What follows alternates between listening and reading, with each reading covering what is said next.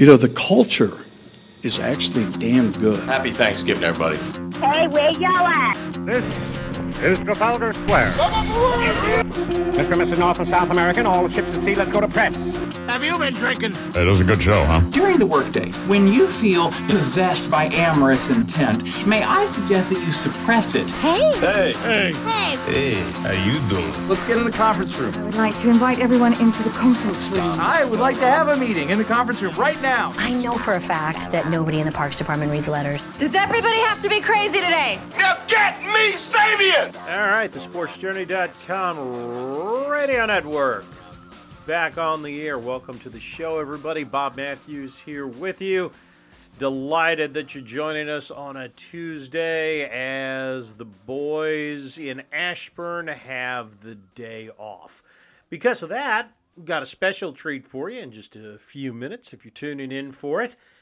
We're going to talk a little hockey, and we are going to hear from one of the Caps' new additions, the King himself, Henrik Lundqvist. Most likely the new backup netminder, the guy who will be the insurance policy for Ilya Samsonov next year. is going to join us. We're going to hear a little bit of what he said in his first meeting with reporters just a few days ago. Since we haven't had a chance to run that down yet, we figured we would take the opportunity today. However, before we get to that, the All 22 tape is in. We have watched it versus the Rams. It ain't pretty, but we got to go through it. So, the opening thoughts on the tape.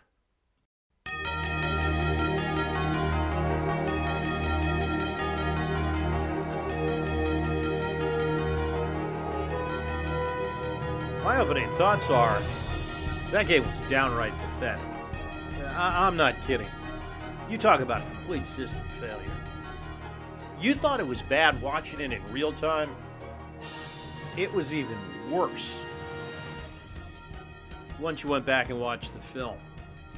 I mean, really, really bad. And specifically on the offense. And that's saying something considering the fact that Landon Collins got burnt on the Robert Woods touchdown because he was out of position and took a bad angle on that. The, the uh, Week 5 stock report is is out on sportsjourney.com. I, I would appreciate it if you went and checked it out and gave it a share. Uh, get our numbers up there, and you might actually enjoy it as well. I got to be honest with you, though, it was that was a chore to come up with uh, three players whose stock was going up after after that performance. Of course, one of them is Alex Smith, and you can understand why. Just just getting out there, but the entire offensive line needs to be replaced. uh, Maybe even including Morgan Moses. I mean, I understand that Brandon Scherff is out. I understand that they had to trade Trent Williams. I mean, I get it. I think they should have worked harder to try and repair the relationship. But if it just, I'll, give the club the benefit of the doubt that it just wasn't possible to repair that relationship with Trent. Okay, fine. You got to replace him with somebody that's at least competent. And I you can't do anything about Brandon Scherff getting injured, obviously. I mean, injuries are going to happen. You got to have somebody that can at least be a decent fill in. The Rams have a good defensive front. Yes, I get that. But this is not the fearsome foursome out there. Aaron Donald is perhaps the best defensive lineman in the game today, but he's not lining up alongside Deacon Jones, Merlin Olsen, Lamar Lundy and company, okay, and Rosey Grier. Can't forget Rosey Grier. That sure as hell is what the Rams defensive line looked like on Sunday. It's not so much that Geron Christian and Wes Martin were getting beat, they were getting manhandled. One of Aaron Donald's sacks, he literally pushed Wes Martin right into Alex Smith. I mean, just bullet, just pushed him, bullied his way into the backfield and threw Wes Martin into Alex Smith. And, you know, I get that, you know, our, our, good friend Robbie Duncan says that up until this week, you know, Geron Christian has done a, a fairly credible job um, in pass protection and stuff. I know Robbie knows more than I do because he actually played Division One college football, and I, you know, was only technically on the football team at a small private school in Mobile, Alabama, but eh, which we've gone into many times before. But it sure doesn't look like Geron Christian. eh, It really it looks like he's afraid of contact as a left tackle. Too many times, I see him get shoved back into the into the pocket near the quarterback. A clean pocket is something I don't think either Smith or Kyle Allen had more than a half dozen times all day. I think there's a reason that Scott Turner is calling all these short routes, and that's because I don't. I think he knows that that this line isn't giving the quarterback time to actually, you know, complete a a, a play with a seven step drop in it. I mean, those guys are getting pushed all over the field. Saw bad technique over and over and over again from all of them. You know, that includes Morgan, Morgan Moses at times. Wes Schweitzer, I was watching, and and uh, more than a couple of times I said, "Hey, how about standing up just a little bit straighter and making it even easier for the Rams?" Chase Roullier was obviously hurting out there, or it sure looked like he was. And again, Martin and Christian. I mean, at this point, put in Keith Ismael and Saahdiq Charles. Let's just see. I mean, they. I seriously don't see how they can do any worse, and I'll I'll be interested to see who works with the ones that practice on the offensive line. If it's not time to start, you know, shuffling things and trying some new things, I don't know when it is. I really, really don't, because these guys just got manhandled. Now I know the schedule opens up allegedly these next few weeks. You know, the Giants are an even bigger grease fire, I think, than Washington is. But at some point, you're going to be playing some tough teams again. And the line needs a, a serious rebuild. It's sad to say because of the traditional history I know that the organization has, but boy, watching that the other day, watching that on Sunday, long gone. You know, I mean, the the days of the Hogs are long, long gone.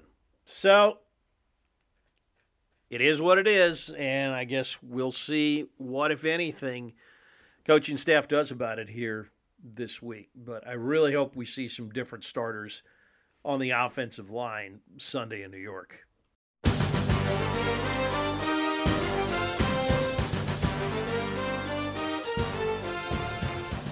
All right, now for a little bit of hockey talk. Yep, we're going on the ice. Capitals make a big free agent signing, one that was not unexpected. Nevertheless, the king has arrived. King Henrik himself, Henrik Lundqvist, is the Caps' new netminder to back up uh, 23 year old Ilya Samsonov coming up this season, whenever that starts, probably sometime around the first of the year. Braden Holtby now has unfortunately left, signing a two year free agent deal with the Vancouver Canucks. But the sign of Lundqvist here, not bad.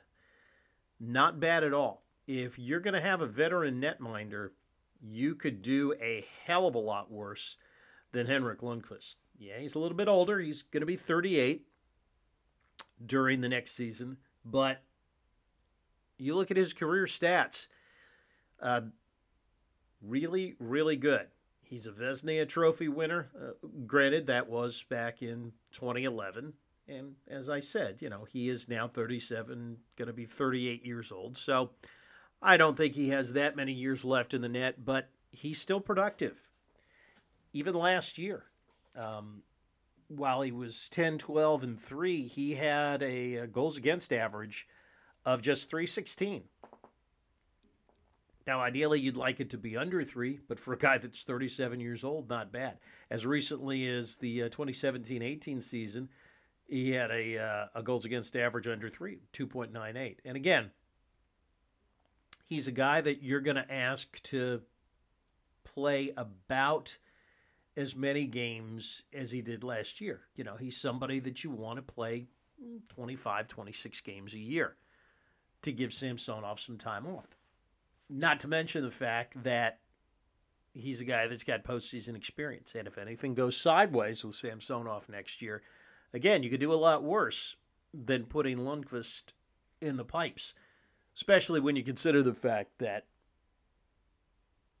you are expecting, we are all expecting the Capitals once again next year to be an offensive juggernaut. I mean, that's that's where it's at. Is this is a high-powered offense? It's an offense that's going to score a lot of goals. So you might be able to get away with somebody with a goalie that's uh, you know again whose GAA is is a little north of three.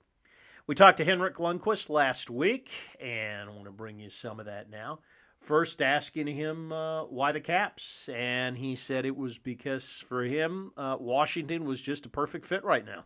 Well, I, I think um, for a few weeks now, um, been doing my homework on all different scenarios and and uh, options for me. Um, and uh, I have to say, Capitals they they check every box uh, when it comes to a team that understands uh, winning, uh, great coaching staff, um, you know, an opportunity to play some games. Uh, I think those were the, the main factors for me. But there's there's so many things that goes into this decision for me, and but starting with you know chance to win. I think at this point in my career, uh, that's the most important thing. You know, I want to have a chance to win, and uh, I know a few guys on the team. I played against a lot of the guys for so many years. I have the most respect for them. Uh, and I'm just very excited and, and grateful uh, actually to to to join them. And um, yeah, I'm, I'm I'm been skating for a few weeks now, and uh, I'm I'm just really excited to uh, take on this new challenge. Always good to hear. Like to hear that from a guy. He, you know, he knows who he is at this point. He knows where he fits in the scope of things. And at this point, I think you've got a multiple time All Star goalie who is chasing a ring. And I don't know that the window is open quite as much as it was a couple of years ago, but it's still open. The Capitals still have a chance to make a deep run in the playoffs next year and have a chance at another cup and that is part of I think why Lundqvist wanted to come here. He said there was just something about Washington that just totally made sense. I don't know. It's just some a feeling when when when you come to Washington, and I think it starts from the top, from the owner and down, how they treat the players, uh, the city, the fans playing in that building.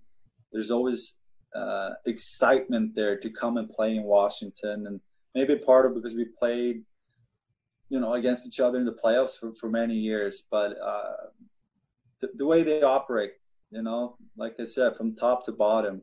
Um, and and I also always love coming to to Washington as a city. I think it's beautiful city, and um, I, and I think in this decision there were so many different things that added up to you know, it made sense for me and my family to to to make this move. Uh, but early on, I talked about the importance of having a team that can win. That, that's that's where it all starts for me in this decision. Yeah, see, chasing a ring. That's what he wants to do. And when you get a guy like that on a roster like this, it would not surprise me to see him kind of outperform his stats from the last couple of years. Certainly, uh, the win loss record will be a lot better. A lot of years of playing against Ovi. Uh, everybody remembers that that you know that brutal series where the Caps lost Game Seven against the Rangers in the playoffs, and we asked Henrik about uh, playing with Ovi now instead of against him, which he's pretty excited about. Know, it, it's kind of crazy. Uh, like you just said, it's been so many years of battles, and, and I have so much respect for him for what he's accomplished. Um, he's one of the toughest players to stop, There, there's no way around it. You look at his record; it speaks for itself, and it's been so much fun too to go up against him for so many years. Um, it was funny to uh, call him the the other day, and and um, you know he, he's been so fun to to play against because how good he is, but he's also a character on the ice. So I look forward to now be on the same team and the one thing I told him though is I, I won't do any one-time drills with him because his shot is just way too hard. So I already put myself out of that one. But um, you know they have so many skilled players. Uh, but obviously Ovi with with all the years playing against him, I, I definitely look forward to to be on the same side now. And finally, uh, some of the New York media asked him um, if he was, uh, you know, if there was any bitterness or anything leaving New York, he said, nope, it's all good when it comes to his time in the garden. You know what? Um, in the springtime, it, it was uh, a pretty tough time for me. I, I kind of saw where this was going a little bit, so I had time to to reflect and, and, and think about a lot of different things and I reached a, a, level of so much gratitude towards the Rangers. And, and, and honestly, I, I feel like gratitude is the best feeling you, you can ever have. And I appreciate everything they've done for me over the 15 years I've been there. And, and um, you know, they were ready to make a few moves and take the next step in their rebuild and, and moving on. And uh, um, I had my time to deal with that mentally because this was a big thing. Uh, I'm not gonna lie; it, it, was a really big thing for me to to um, um, you know say goodbye because it was such a, a, a long relationship. Um, so when when this happened last week, I was in a really good place because I had time to to work on that, and and it also made it um, easier for me to to really uh, take in all the love and support I felt during last week, and, and I was kind of blown away with all the support I felt. Um, and I also felt ready for the next step because I realized how much I love the game, how much I love to compete. And then looking at the different options I've had and, and looking at uh, Washington and how excited I got thinking about, you know, going to Washington. Um, you know, obviously it's been a pretty emotional week, but it, it's uh, exciting times ahead here. So um, yeah, that's where we're at. And big props to Brian MacLellan for making that happen. Losing a guy like Braden Holtby, and obviously, not only was it inevitable, but it's just the natural progression of things. I mean, you win a cup, you take that picture on the ice, with everybody with the cup and everything and you know taking that that's the reason you take that picture. You want to freeze that moment in time because you know no matter what it's not going to be the same roster the following season. It's just not. So but losing a guy like holtby who was part of that core and, and kind of the heart and soul of it i mean uh, goalie goalies always are. I mean you're not going to win the cup without a hot goalie and for what he's meant to the organization for so long. There's always going to be a hole that's got to be, you know, that's got to be filled. Emotionally, I think for the players, having a guy like Henrik Lundqvist come in says, okay, yeah, you know, it, it unfortunately is time to move on, but it is. Time waits for no man. But here, we're showing you right here and right now that we believe in the group that's that's coming back next year, uh, we can make another run and take another picture with the cup. And that's why we signed this guy, because we're dead serious about it. Going to be exciting. Hopefully, COVID willing. Uh, the 2021 season will start in 21 sometime around the first of the year. All right, Mick and the clock on the wall say we got to get out of here. Remember, you can follow us on Spotify, Podbean, iTunes, wherever fine podcasts are sold, sold. Go check out the Week 5 stock report for the Washington football team. We will talk to you again tomorrow. Remember, like the wise man once said, if you're out on your bike tonight, as always, do wear white.